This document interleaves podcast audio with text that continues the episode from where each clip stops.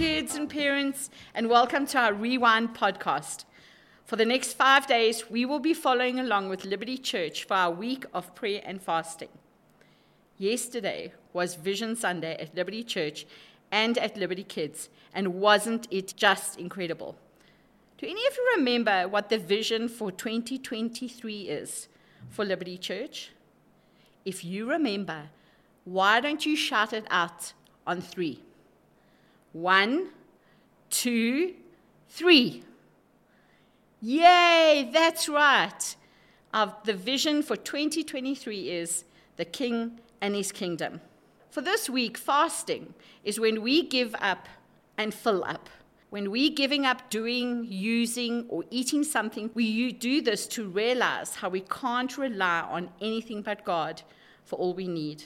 We fill up on the presence of God every time we think about the thing that we are giving up or missing. So, what do you think you will give up for this week? Hmm, think about it for a second. What about your favorite sweet or your favorite fizzy drink? What about even your video games or even technology. Pray about it and decide for yourself what you think you should give up for the next week.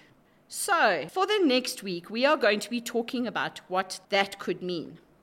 Today, we are going to be asking a question, and that question is What is the King saying about you and to you? Do you know King Jesus wants to talk to you? Sometimes when we think about a king, we may think about someone who is so important that only very exclusive people can talk to him. But that's not the case with our king, the King of Kings. We have access to him whenever we need, so much so that he gave us part of him to live inside of us, the Holy Spirit. In 1 Corinthians 1, verse 30, it says, God has united you with Jesus Christ. For our benefit, God made him to be wisdom itself. Christ made us right with God. He made us pure and holy, and he freed us from sin.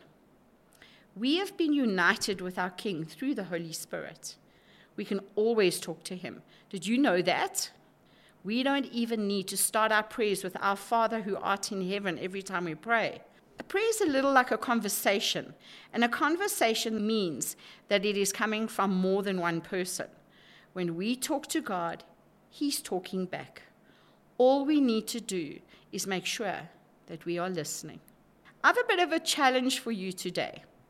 You've chosen something to fast, so replace it with prayer. So, why don't you talk to God throughout your day? while you are walking to class or waiting for your teacher, while you're eating your lunch or doing your homework. But the challenging part is why don't you sit quietly and listen? You may not hear him with your ears, or maybe you will, but it's even possible to hear God with your heart. The Holy Spirit will speak to you. So join us again tomorrow as we speak about what King Jesus is saying to all of us and how we can seek Him first, always.